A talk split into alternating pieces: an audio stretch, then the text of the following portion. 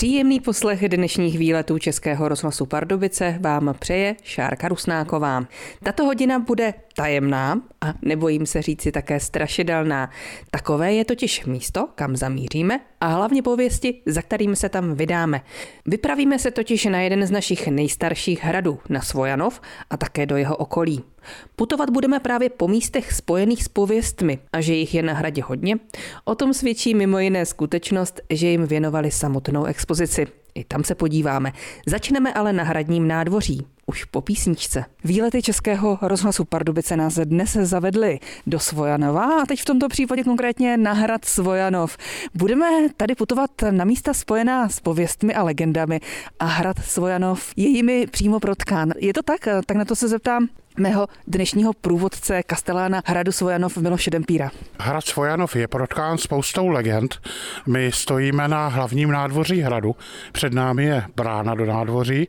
Ta byla proražena až v roce 1805, když se sem potřebovali dostat s koňskými povozy. No a když tu velkou bránu vybourali, tak ve zdivu eh, se objevila zazděná kostra ženy. Tato kostra bývá přisuzována hradní paní Kateřině Rabenhauptové z Lichtenburka, kterou nechal na tomto místě zazdít za nevěru její manžel Hertvík Ževušický z Nestajova. V kterém to bylo období tedy? Bylo to v 17. století. Ona byla zamilovaná do hradního kováře. Své lásky se nevzdala ani po sňatku, tak se s ním tajně scházela. Jak už to tak bývá, hradní pán se to dozvěděl. Kováře nechal zajmout na místě, kde se scházeli, mu nechal useknout obě ruce, pak jej podříznout. No a paní Kateřinu za nevěru zazdil právě do zdivá hradeb. Takže něco na tom bude, když jste tady opravdu našli kostru? Tak samozřejmě jednak kostra zde byla nalezena, nenašli jsme ji teda úplně my, ale předchůdci někdy v tom roce 1805 a i ty historické osobnosti jsou skutečné, takže kdo ví. Tak eh, my jsme teď vlastně vešli do, vypadá to jako opravdu hodně stará část hradu. My jsme se stoupili do hradního sklepení a je to nejstarší část z původního gotického obytného paláce z roku 1224. Toto sklepení bylo kdysi v minulosti obytnou prostorou. My bychom ve středověku nebyli úplně ve sklepení, ale v přízemí toho raně gotického paláce. Tady v těchto prostorách se tehdy normálně žilo a teprve později různými navážkami byl navýšen terén vnitřního nádvoří hradu a z původního přízemí se tím pádem stalo sklepení. Máme tady ale spoustu upomínek na tu dobu, kdy eh, se zde žilo. A vy tady máte expozici, která se týká pověstí, jestli jsem to správně pochopila. Přesně tak. Eh, tyto prostory jsou věnovány pověstem a legendám hradu. Jsou zde spodobněny eh, prostřednictvím marionet, které vytvořila známá pražská výtvarnice Šárka Váchová, která vytváří třeba loutky i pro herce Jana Přeučila. Podle historických vyobrazení vytvořila třeba dobové kostýmy, takže tady máme na těch loutkách přehlídku dobových oděvů od gotiky až po baroko. Ty pověstí, které jsou tady znázorněny, ty se týkají hradu a řekneme si je dnes. Ano, s těmi pověstmi se seznámíme na různých místech, kde se konkrétně odehrály. Přímo k hradnímu sklepení se vztahuje legenda o paní Kateřině Zárubové z Hustířan, která žila v době 30-leté války. Její manžel Karel tehdy padnul, když byl hrad obléhán švédskými vojsky a Kateřina zde zůstala sama. Se zprávou majetku jí potom pomáhal její švagr, Bohuslavův bratr Karel a ten po nějaké době našel zalíbení v paní Kateřině.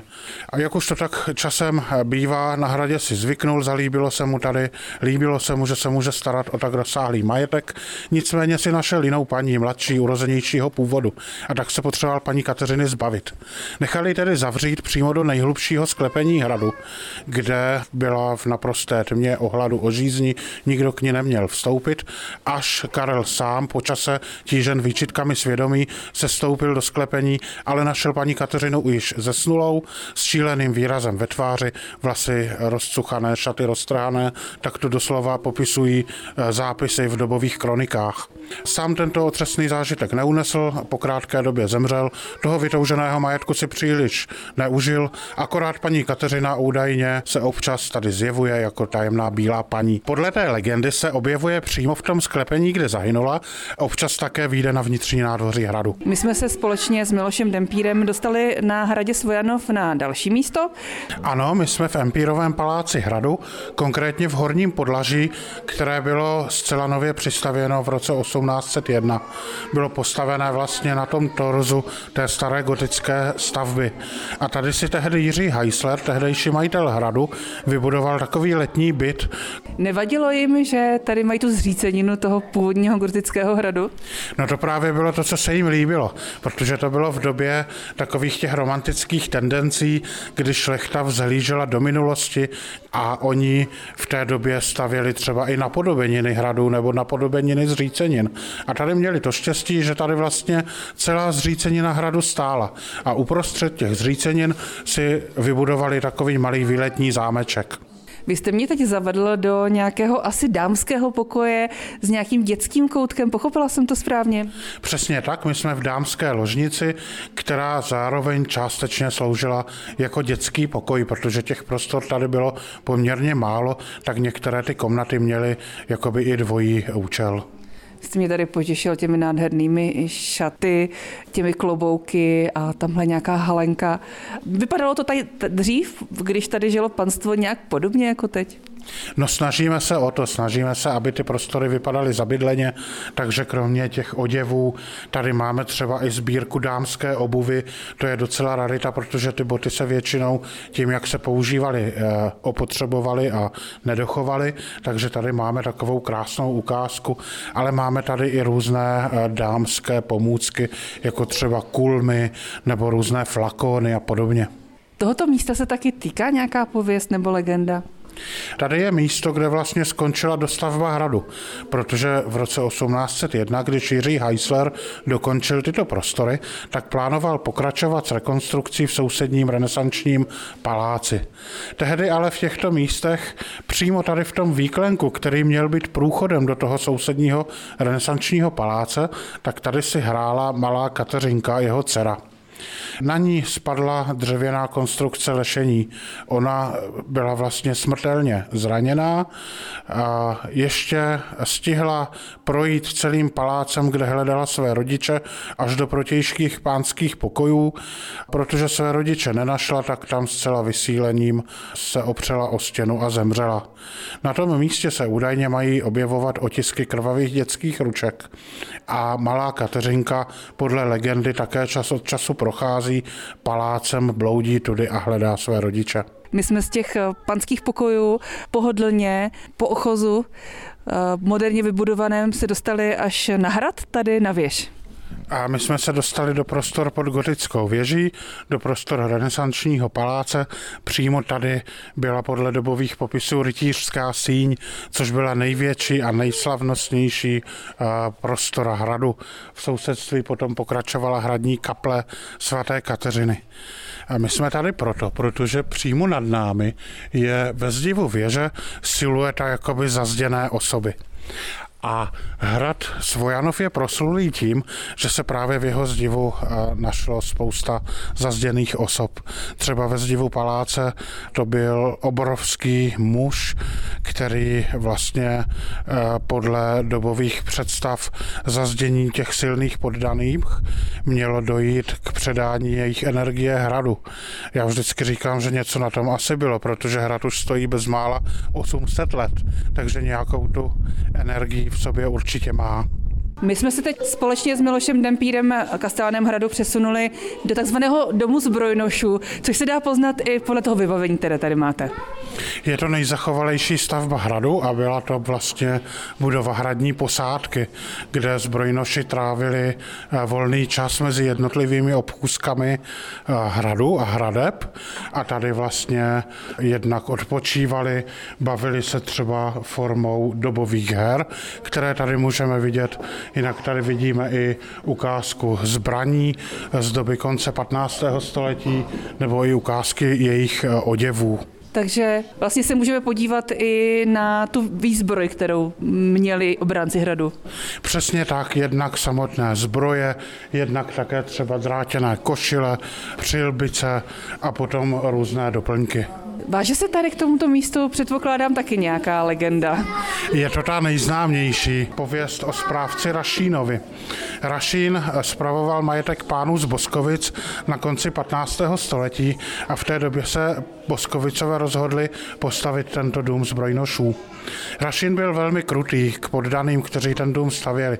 Jeden z nich jej proklel a on eh, za trest nebo díky tomu prokletí musí po smrti každou noc vstát z hrobky v kostele v sousední vesnici Rohozné. Od tamtud jede sem na hrad, projíždí celým hradem a vrací se zpět. Jede na ohnivém bíku a jede potupně zády dopředu a drží se oháňky. Já vždycky říkám, že je to taková atrakce pro naše ubytované hosty, kteří jej každý den zhruba kolem jedné hodiny v noci můžou na hradě potkat. A samozřejmě se sem potom vrací. Přesně tak, protože je to jedinečný zážitek. Něco podobného o tomto strašidle se taky můžeme dočíst v jedné knize. Mám na mysli určitě tu nejznámější knihu o hradě Svojanov. Tajemný hrad Svojanov od Bohuslava Březovského. Tam je to ale trošičku pozměněné. Správce Rašín je panem Hamrlíkem a nejezdí na ohnivém bíku, ale na ohnivé svini z Rohozné, odkud tedy ten správce Rašín jezdí na tom ohnivém bíku, byl právě spisovatel a autor téhleté knihy Bohuslav Březovský tedy. Přesně tak. Takže znamená to, že u vás na hradě Svojanov straší? A můžeme to říci, já vždycky říkám, každý musí vyzkoušet. Máme tady tu možnost uh, noclehu, e, nicméně spousta lidí, takových těch citlivějších, tady opravdu vnímají různé energie. Já sám jsem třeba měl možnost slyšet různé zvuky z uzavřených místností, kde nikdo nebyl, kroky, otevírání, zavírání dveří. I třeba naše průvodkyně často uh, mají takovéto zážitky přímo z pokojů, z komnat hradní hradního paláce a je to taková ta energie, která ke hradu patří, si myslím. Stejně jako pověsti a legendy, ale hrad Svojanov jich má opravdu hodně. Ano, hrad Svojanov je velmi opředený spoustou pověstí a je to tím, že má i velmi dlouhou historii, takže za tu dobu opravdu těch legend vzniklo mnoho. Spousta těch legend má opravdu historický základ, stejně tak jako třeba ta o tom Rašínovi, který byl skutečnou osobností a i ta hrobka jeho skutečně v kostele v existuje. Tak to byl Hrad Svojanov a my se ve výletech Českého rozhlasu Pardubice podíváme za chvíli do jeho okolí. Kastelán Miloš Dempír v dnešních výletech Českého rozhlasu Pardubice ze Svojanova se mnou vlastně vyšel na procházku. Procházíme se po okolí hradu Svojanov. Kam jsme vlastně šli? Co to je za cestu? My jsme šli starou cestou, která hrad spojuje s kostelem svatého Mikuláše ve Starém Svojanově a je to vlastně jedna z nejstarších cest tady v okolí hradu. A dostali jsme se na vrcholové místo, kde stojí kaplička kamená boží muka.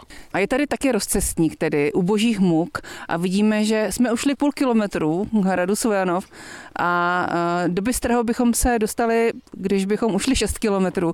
Na druhou stranu nás čeká za jeden jediný kilometr Starý Svojanov a taky bychom se odsud mohli dostat třeba do Olešnice, 12,5 kilometru. My ale nikam teď nepůjdeme, protože předpokládám, že k tomuhle místu, té kapličce k těm božím mukám se váže nějaká pověst. A nebo možná reálný příběh. Opět je to tak půl na půl. Stahuje se sem příběh z doby 30. leté války, kdy zdejší krajinou putovali hordy polských a švédských vojáků, drancovali lidem obydlí, pobírali jim zásoby, dobytek.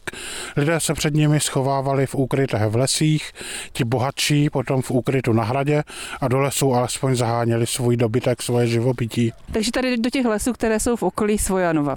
Přesně tak, tady do těch hlubokých lesů. A tak také statkář doležal ze statku pod skalou ve Starém Svojanově. A celou svou rodinu poslal do úkrytu na hrad a se svým synem zahnal do lesa veškerou zvěř, kterou měli doma. Bohužel ale vojáci jeho rodinu dostihli. Ještě dříve, než stihli dorazit na hrad. Dostihli ji právě tady, na tomto místě. A tady celou tu rodinu povraždili. Když se to doležal, dozvěděl, tak sám neunesl tu tragickou událost, která se jeho rodině stala a na tomto místě se oběsil. Přežil jenom jeho syn, který od té doby bloudí po zdejších lesích a s pláčem vlastně hledá své rodiče. Ten dětský pláč se podle legendy ozývá z lesa mezi Božími muky a hradem a spousta lidí říká, že ten pláč opravdu v noci slyšeli. Takže pláč malého dítěte, který je možný slyšet tady v okolí Svojanova, by podle legendy měl patřit eh, tady k tomuhle místu. Já musím přiznat, že i já sám jsem ten pláč slyšel a to v době, kdy jsem na hrad krátce nastoupil a tu pověst jsem ještě neznal. Potom to pro mě bylo takové mrazivé, když jsem tu pověst si přečetl a že opravdu je možné, že jsem slyšel sám i toho plačícího syna statkáře doležela. Třeba to je nějaký zvláštní akustický jev, když zůstaneme u těch uh, reálných, prostě vědecky doložitelných záležitostí. Já třeba vím o zajímavém akustickém jevu na Majdalence, na poutním místě, že prý je tam možné slyšet, co se děje na věži hradu Svojanov. Traduje se to a je to vlastně přes údolí zhruba ve stejné výšce. Je to docela možné, osobně jsem neskoušel, ale věřil bych tomu. Co tohleto místo? Chodí sem lidé a znají tu pověst? Je tady vyhlídka, tak asi předpokládám, že ano.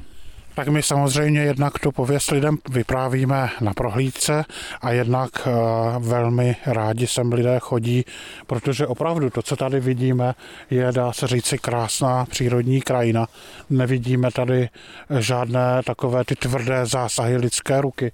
Vidíme jenom louky, lesy, opravdu takové to oku lahodící, co málo kde už se tak nepoškozená krajina, neporušená krajina zachovala. Říká Miloš Dempír o místě nedaleko hradu Svojanov, které se nazývá U božích muk. A za další pověstí vyrazíme ve výletech Českého rozhlasu Pardubice za pár minut a bude se týkat širšího okolí Svojanova. Po stopách pověstí a legend putujeme dnes ve výletech Českého rozhlasu Pardubice Svojanovém.